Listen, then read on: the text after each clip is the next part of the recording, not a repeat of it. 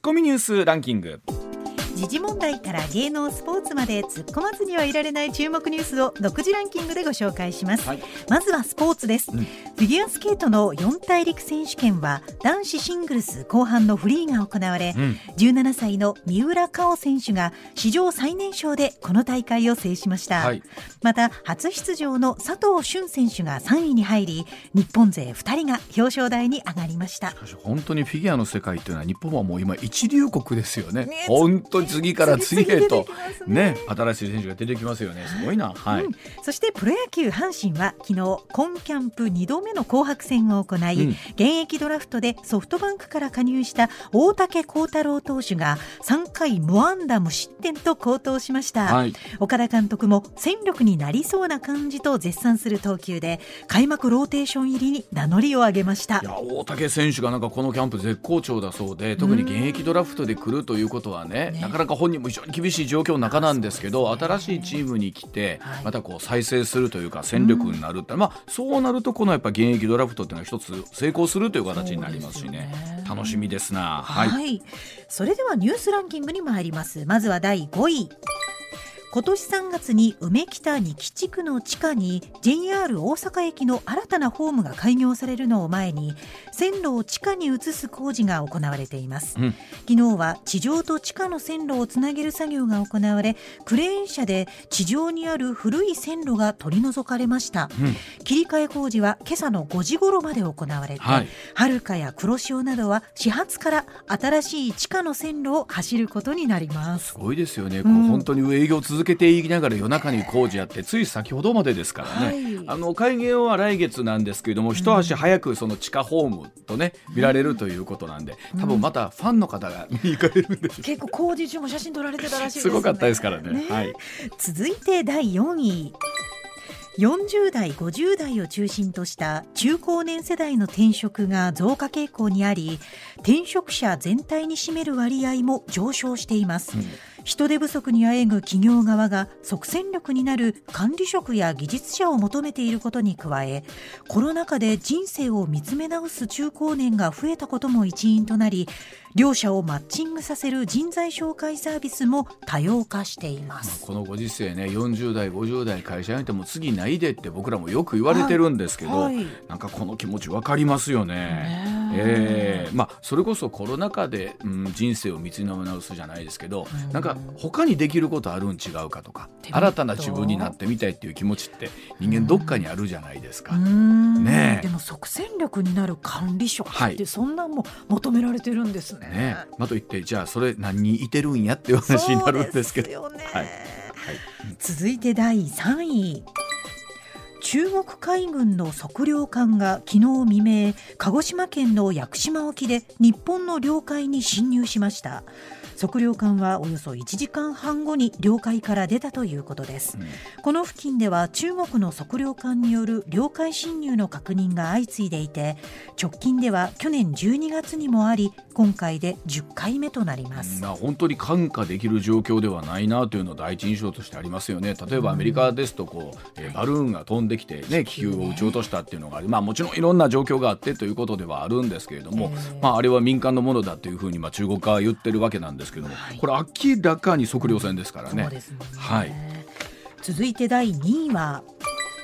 ウクライナなどはロシアによる侵攻から1年となる今月24日に合わせて国連総会で採択を目指す決議の草案を配布しました。ロシアに対しインフラ施設や民間施設への攻撃を停止するよう求めることなどを盛り込んでいます国連総会は22日にウクライナ情勢を協議する緊急特別会合を再開し各国による意見表明の後に決議案を採択にかける見通しです。本当にロシアのウクライナ侵攻1年というふうに言われてますけれども、はい、さあ果たしてこの総会のですね、えー、決議がどれぐらいの意味を持ってくるのかということにもなりますよね現実としてね。はい、はい、うん、続いて1位はトルコ南部を震源に起きた大地震を受け日本が派遣した国際緊急援助隊医療チームの先発隊5人が11日南部の被災地に到着し情報収集などの活動を始めています。一方トルコと隣国のシリアの当局は死者が合わせて3万3000人を超えたとしています、まあ、この週末も映像をご覧になって心を痛めた方も大勢いらっしゃると思います、また170時間を超えて発生してから、あの助かる命もあるというと、まあ、本当この厳しい状況の中でね希望を捨てずにというような簡単なんですが本当私たちのできることは何なのかということだと思います。ではコマーシャルの後高橋由さんの登場でございます。上泉雄一のエナー MBS ラジオがお送りしています。時刻6時26分回りました。ここからは高橋洋一さんでございます。高橋さんおはようございます。おはようございます。今週もどうぞよろしくお願いします。はいよろしくお願いします。まずはこちらからです。日銀の次期総裁候補に経済学者の上田和夫氏でございます、はい岸田総理日銀の黒田総裁の後任に元日銀の審議委員で経済学者の上田和夫氏71歳を起用する意向を固めました。副総裁は前金融庁長官の氷見野良三氏62歳。日銀理事の内田真一氏60歳の2人を候補にしています。学者出身の日銀総裁は戦後では初めてで新体制の日銀がどのようなスタンスで金融政策の運営に臨むのか市場が注目しています。政府3人の人事案を14日政府会に提出するということでございます、さあまずはこの上田さんというお名前が出てきました、はい、えー、高さんの最初の印象をお聞かせください。はい、それはあのサプライズですね。で、はい。うん、やっぱり高さんこれサプライズと見ていいということですねやっぱりね。そうですね。あの先週月曜日でしたっけ、えー、日銀が雨宮さんというお名前、はい、えー、ごめんなさい、はい、日経が出して、えー、この辺りを含めてどう高さん我々見ていけばいいのかということなんですけど。その時に確か言った言ったと思うんですけどね、うん、変わるかもしれないよと言ったんですけれど。はいうんあのやっぱり変わっちゃいましたね。あの、まああのあれ観測球だったって官邸も言ってますけどね。はい。あの日経新聞の記事を読んでると雨宮さんは辞退したというような話になってます、それはないね。それはないです。ないですか？すごいだってこの手の人事っていうのは1か月以上前、えっ、ー、と去年の年末か今年の初めぐらいにはだいたい打診してますから。うんということは、えー、どうですか？もうすで、えー、に1か月前にはもう上田さんでということだったんですいやそうじゃなくてね、うん、えっ、ー、と多分ね、うん、あのあれ出した時山宮さんと、うん、でも服服を出さなかったでしょ？はい。うん、服服が氷見野さんと多分上田さんだったと思いますよ。はあ、なるほど。これがこれが普通のパターンなんですよね。うんうん普通のパターン、うん、だから普通っていうのはこれは日銀出身と財務省出身と、はい、あの学者ってその3人でなってるんでだから今度は日銀出身の雨宮さんをトップにして、うん、総裁にしてで氷見野さんこれ財務省ですね。これを副にして、はい、で上田上田さんを副にするってこれが多分一番落ち着きがいいっていうか順当なんですよね。はあ。で、うん、そこにあの報道が出ました。でちょっとあのまあ円安に触れちゃったんでね、うん、えっ、とこれは実は円安に触れるっていうのはアベノミクス継続ですからね、うん、ちょっと岸田政権の方向とは違うんですよ。ほう、方向と違うから一番簡単な雨宮さんと内田さんを入れ替えた。でも内田さんが総裁になるなるにはちょっと若いからここで全部、えー、っとそのさっきの3人のやつで上田さんをトップにした、うん、氷水さんをトップにしてまた財務省になっちゃいますからね。多分多分そうですね。ということはもうそこまで含めていろんな想定の中で動いてたってことなんですね。織り込みも含めてですけどあのだから観測球流したって官邸も言ってますからね。観測球だったんですよ市場の動きを見てちょっと変えたってことですね。で上田さん現在71歳。東京大学をご卒業なさった後、はい、マサチューセッツ工科大学大学院などで研究活動に取り組みまして、えーえー、東大経済学部の教授、えー、実はもう高橋さん先輩でいらっしゃるんですよね日銀の審査。よく東大っていうとどこっていうに言わないんですけどね、うん、あの東大の数学科なんですよ。はい。で数学科出た後に経済学部に学士入学って言って3人三大に編入するんですよね。で私はもうやっぱり数学科東大の数学科出た後、はい。うん、経済学部に3年に学士学に編入してるんで全くそっくりです。全くもって。ええ。えその後私はあの財務省大蔵省に入っちゃったんですけど、はい、あの彼は東大の大学院から MIT に行ったっていうだからあの私も本当はあの大蔵省に入らないで、うん、あのそのルートだったんですよ本来は。ほう大あの東大の経済学部の大学院に行く予定だったんですけどね。はい、えー、大蔵省に言われたんで、えー、そっち行っちゃったんですよ。だからちょ人人生間違ったんですよそこで。でもいやでも本当にここまで似たような経歴ですとかなり高橋さん自身は上田さんにはこう親近感というか、そうですね。だから、うん、あの大蔵省でえー、っとですねいろんな政策の説明するときに上田さんに行くときに、うん、あの私経歴似てるし、はい、あの数学科の人なんてにやっぱり普通の文系官僚が行くの嫌なんですよね。説明に行くのが嫌なんで、はい。うん、それで私が年中お前行けお前行けって言われました。あのお前が一番ちゃんと説明できるだろうと。そうですね。だからもうもう普通そうでしょ？あの文系の人から見たら数学科の人なんて嫌でしょ。はい、あの正直、正直どう喋っていいか今でも困ってます。えー あのだから私が行けって言われて私がもうすごく言ってました。やっぱりその意味では何ですか？親近感含めてですけど話が合うっていう感じってあります？高橋さん個人的には。まあ私ね数学科だから数学科の人がどんな人か知ってるんでね、うん、でもねあの数学科出身であの社会生活ができるっていう意味では私とか上田さんは珍しい方の人ですよ 普通は社会生活さ危うい人が多いですから。あの放送ですから広くそんなことないですよと我々は言いますけども。い。やいやいや、はい、本当そうですよ。かすみ食って生きてるような人間ですから大体は数学科なんてやるのは。数学科の人はやっぱ学者になる方が多いんですか？学者っていうかだからとんでもないことを考えても平気な人しか数学なんかできませんから。だからうん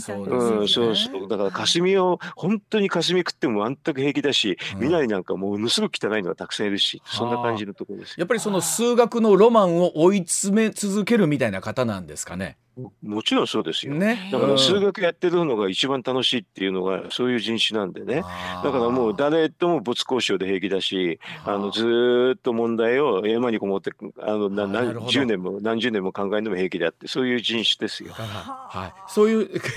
からそういう人たちが多いので社会生活をしっかりできる人そうそうそう少ないですよ。私と上田さんは社会生活できてます。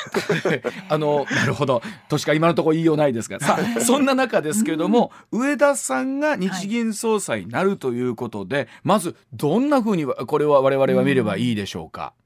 これはね、うん、皆さんね、あの日銀総裁になるといろいろ変わるっていう見立てですぐ言うでしょ？はい。でもね、日銀がどういう組織かっていうのを考えたら、はい、あの結構答えは見えるんですけどね、日銀っていうのは政府の、うん、政府の子会社なんですよ。はい、あのその話前もはいお聞きしました。はい、子会社の社長が変わっても大した話じゃないでしょ。親会社の社長の方針でしょ。ああ、なるほど、政府の方針。はい。うん。なるほど。親会社のそんな親会社の方針と外れるはずがないですよ。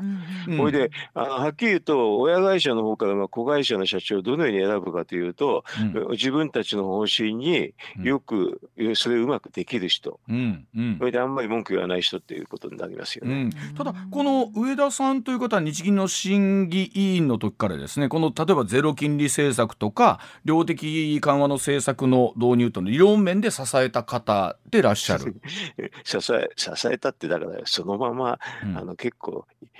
言うがままの人ですよ。柔軟性が非常非常にある。いや要するに柔軟性があって、うん、本当の数学科の人たちとね、うん、まあ私のはそこにちょっと近いんだけど、うん、平気で異を唱えるんですよ。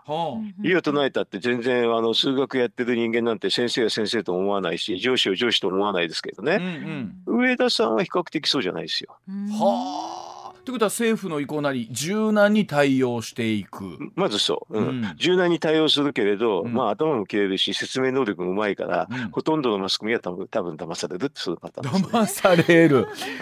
あのそのままだからなあたかも自分がやってるように説明しもできるんですけれど、本当は政府の意向になると思いますよ。と、はい、いうことはそのあたりで考えると政府からすると今回の人事っていうのは非常にもう絶妙な。そうすごいやりやすくてそういうサプライズであとねあの中央銀行の総裁ってのは普通3つの条件があると言われてるんですよね。はいどういうのかっていうと博士号を持ってること。はい、博士号を持ってる。はい。これね、日本では全然わからないらしいんだけど、海外では当たり前なんですよ。うんうんうん、それでね、2番目は英語をきちんとできること。はい。で、3番目は組織統率ってやつなんで、組織統率っていうことなんで、はい、これは3番目は当たり前なんですけどね。うんうんうん、でも博士号を持ってて英語ができるっていうのは今までね、日銀総裁ではそういうのいなかったですから。はあ。だからある意味で国際標準にもなるし。うん。あの例えばそれこそ高橋さんの使用筋でもあります。バーナンキさんとか含めてやっぱりそういうことですよね。バーナンキとかあのちょっとあの今の FRB の前あのジャネット・イエレンちょっと前のね、うん。うん、イエレンなんかみんなそうですよ。そうです、ね、であの、えーと、ドラキっていうのもそうだったしね、うんうんうん、結構そういう人多いんですよ。うん、確かにでも日銀総裁で博士号を持ってる方っていうのは歴代で見ると、いない。それはあるということなんですね。あだから日本は変な人事なんですよはっきり言うと日本はね。うん、だからなんか組織の原理で私さっき自分で言いましたけど財務省日銀学者っていうのを入れて学者を総裁にしないで服にずっと添えて財務省と日銀で回すわけですよね。はいはい、そして博士号なんか取ってませんからみんな。これってことは例えば高橋さんそれで言うとやっぱ学者の方がなるということっていうのは一つは筋としては本来そこが正しいんじゃないかってことですか？あの要するにそれはそこそこはあの国際標準ですね。うんということは何でしょう？これこれの方が本来普通なのに今までの方がちょっとおかしかったっていう考え方なんですかね。まああのだから財務省出身でも博士が持ってるのかもないですけどね。でもほとんどいませんからね。あまあなんかあんまりイメージないですもんね。うん。でだからこっちの方が普通ですね。はい。で実際あとですねあの氷見野さんとか内田さんという方まあおっしゃるようにね、はい、えー、金融庁長官からと日銀理事のということですけれども、うん、この辺りっていうのはこうこの三角関係でいうとどうでしょうか？この二人 まあ、うん、あの要するに総裁がすべてでね服っていうのは、うん、あの総裁を支えるだけなんですけどね。うんうん、だから氷見野さんは金融庁長官もやってるしあ彼はね財務官僚にしては珍しく、うん、あまあ、英語もすごいうまいしね。あとね、うん、あの国際的なんで評判高い人なんですよ。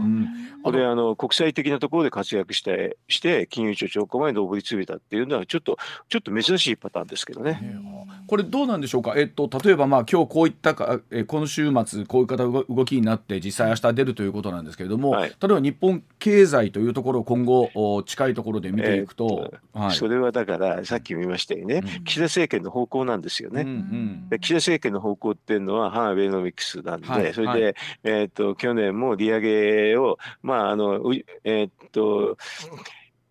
今のね工藤さんはしたくないんだけど、したくないんだけどしろって言われて利上げしちゃったわけですよね、うん、去年ね、うん、だからそういう方向なんですよね。だから上田さんもそういう方向だから要するに利上げ方向は間違いないですね。ああの例えばそれこそいろんな会見の中で聞きたいことみたいなありますけれども、なんか、ええ、あ高橋さん自身がお聞きになりたいことみたいなところも終わりだというふうにお聞きしたんですけれども。たくさんありますね。うん、あの要するに、えー、っと金融政策って本当は雇用を見てやるんですけどね、はい、これはね、はい、あの実は安倍さんが回顧録にも書いた話に載ってるんですけどね、うんうん、雇用を見てやるんだけど、えー、っとね、えー、このね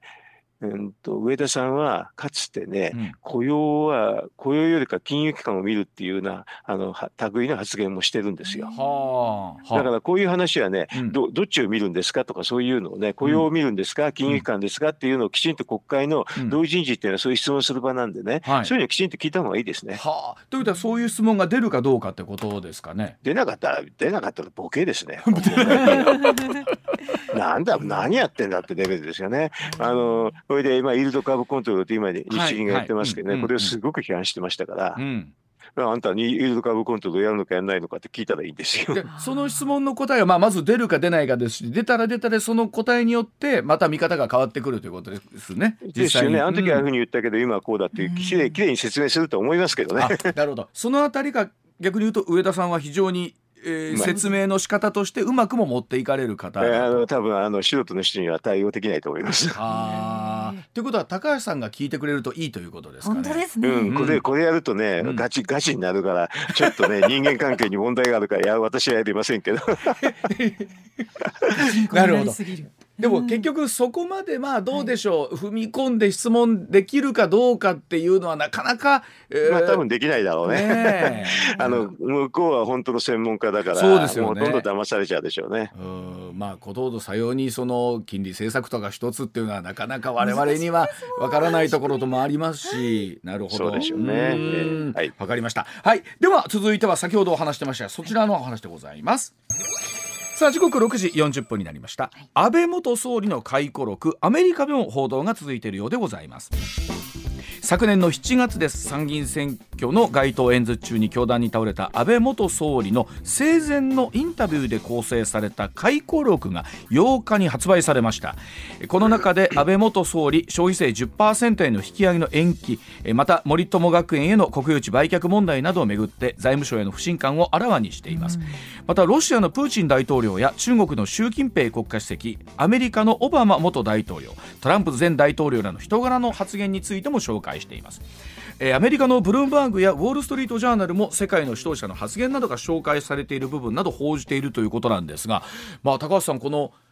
総理の元総理の回顧録が、まあ、これだけ話題になるっていうのは近年では珍しいでしょうね。あのもともと日本って回顧録あんまりすぐ出さないから出ないですよね。あの要要は海外ですと回顧録すぐ出すんですけどね、ね、日本の場合はねものすごく遅く出すから話題にならないんですよね。ねあの結構海外の方って終わったらすぐアメリカの大統領とかも出されて。ええ。ね、だからそういうふうな風習がないから話題にならないんですけど安倍さんもでもねあれなんですよね。これ読むと分かりますけれど、うんうん、あのほら多分ね自分が3回目をねやるって可能性があったから実は用意してたんだけどオクラにしてたんですよ。なるほど。それでなくなっちゃったから出てやったんですよね。はい。まあ、もともとこの本自体は読売新聞の特別編集員の橋本五郎さん、はいえー、安倍元総理が総理を辞めた2020年の10月から2021年の10月まで。18回にわたって36時間の。えーインタビューされた、えーうん、だから基本インタビュー記事なんですよね。ベースがね。インタビュー記事それがでもオクラにしてたんですよね。あのちょっとこれやめてくれって安倍さんが言って。安倍さんがおっしゃった、えーまあ、だからちょっとあれでそれが出ちゃそれが出たってからまああのちょっと不幸なことですけどね。あまあそうですね。結果として、ね、そうですね、えー、まあ私もまだこれ全部読み切れてないんですけれども一部抜粋しながらという形で出すんですが、うん、高橋さん、えー、一通りもうお読みになってったということなんです。読みましたね。はい。えっといかがですか？その印象として見ると。いや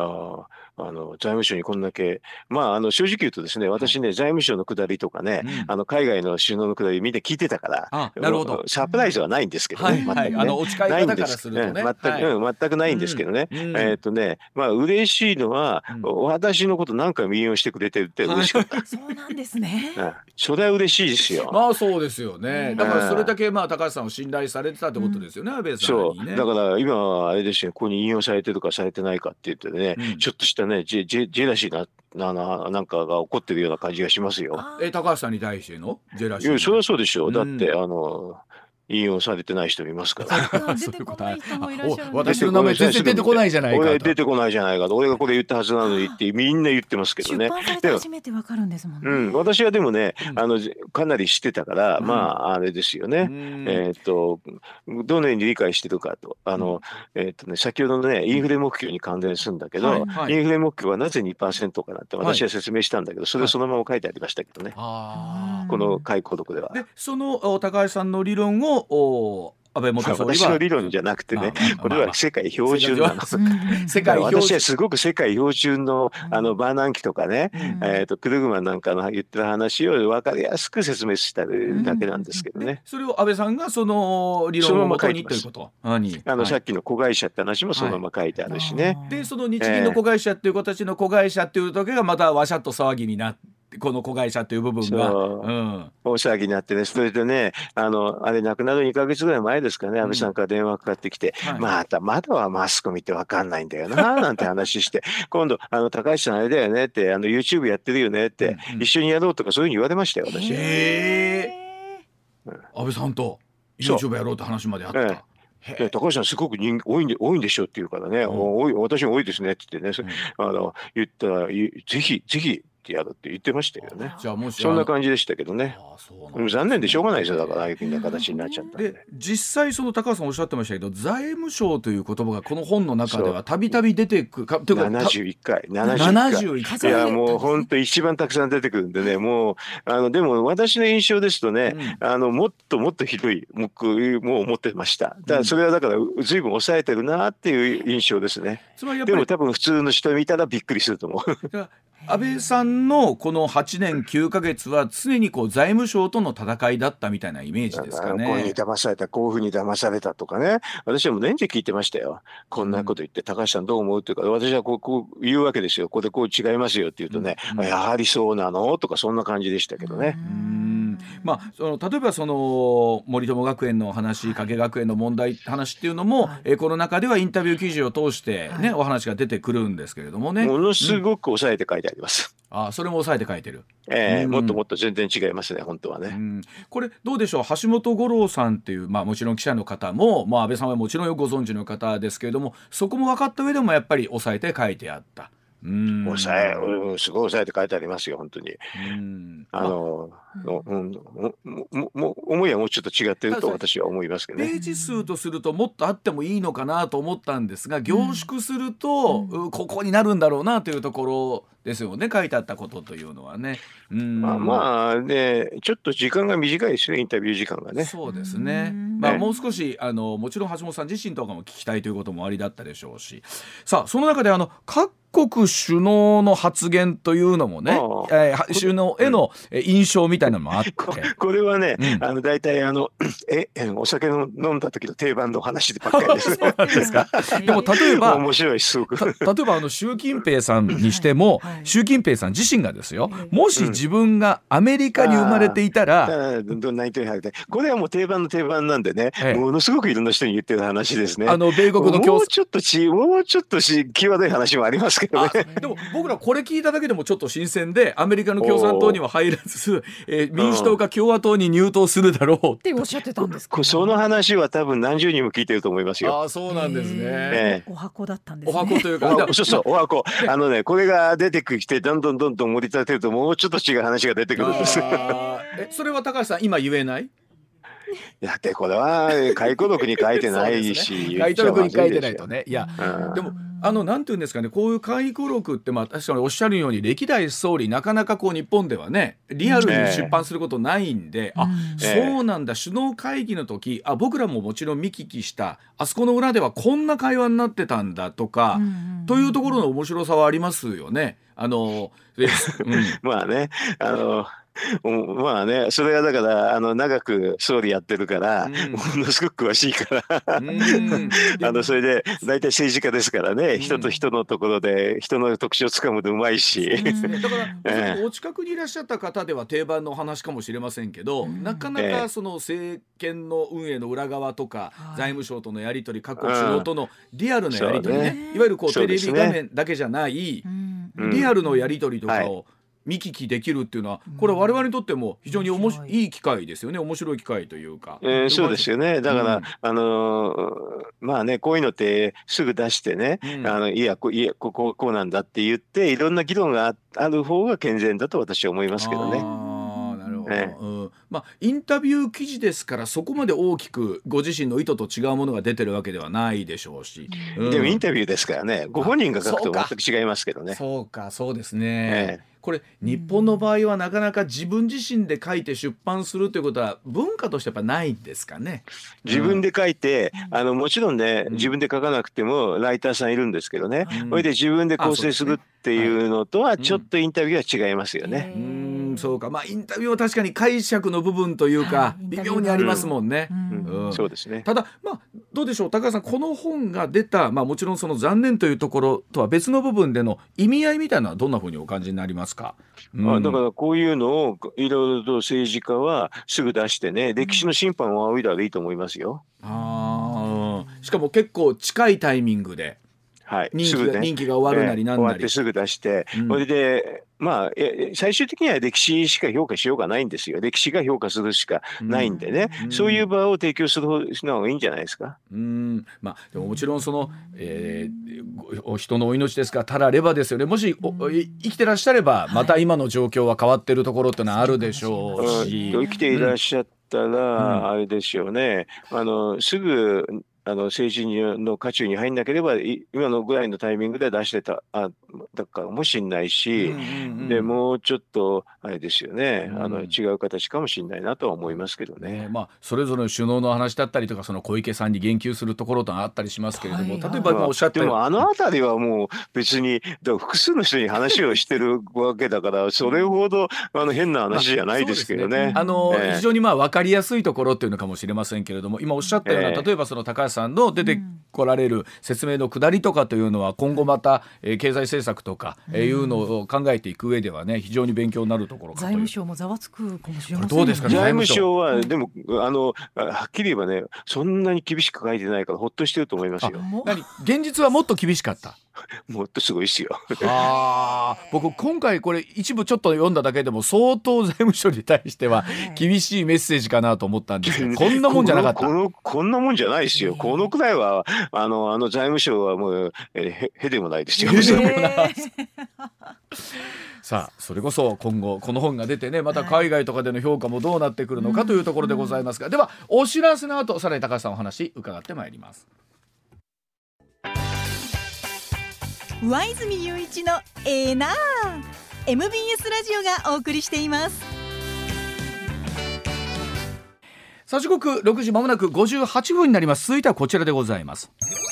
児童手当公明党の山口代表第2子以降の支給増を提案いたしました。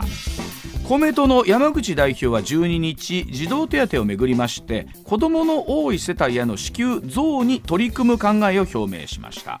大阪市で街頭演説して2番目3番目以降の子どもに手厚くする拡大を目指したいと訴えています、東京都の小池知事が1月4日ですが東京都に住む0歳から18歳以下の子どもへの所得制限のない月5000円給付を発表しましてその後自民党でも茂木幹事長らが児童手当の所得制限撤廃について前向きな話をしているんですがさあそもそもこの児童手当今後どうなっていくんでしょうか？世界の国との比較も合わせて高橋さんにお願いしたいと思いますが高橋さんまずこの児童手当の所得制限撤廃というところからお話を伺いたいと思いますけれども、これは普通普通の国はそうですね。あの所得制限ある国っていうのは私は先進国の中で日本以外に聞いたことなかったですけどね。なんか僕らどっかでこういうのってこう所得制限があるもんだっていう前提でこうついつい刷り込まれてます、本当にあれね刷り込まれてます、財務省に言いないいなんかいいように扱われてますね それも財務省の言いなりですか？そうですね、うん、ちょっと質問すればいいのにね、うん、他の国はどうですかってね。あやっぱ根本としてみれば少しでも抑えたいというところですか？要は所得のたくさんある人はいいだろうと。まあはっきり言えばそうです。はっきりやそういうこと。あ結構そうですね。だから、うん、わざと制度面倒くさくしてるんですけどね。確かにそうですよね。うん、あの一般的にはですね、まああのこれもなんか世界の標準が報じられないんですけどね、所得制限あので一旦指示の情報の後ごめんなさい高橋さん。はい伺いします。ごめんなさい。すみません。高橋さんごめんなさい。えっ、ー、と話途中になりましたが、まずその所得制限日本はあるんだけど、海外ない、あの児童手当っていうのは補助金なんですよね、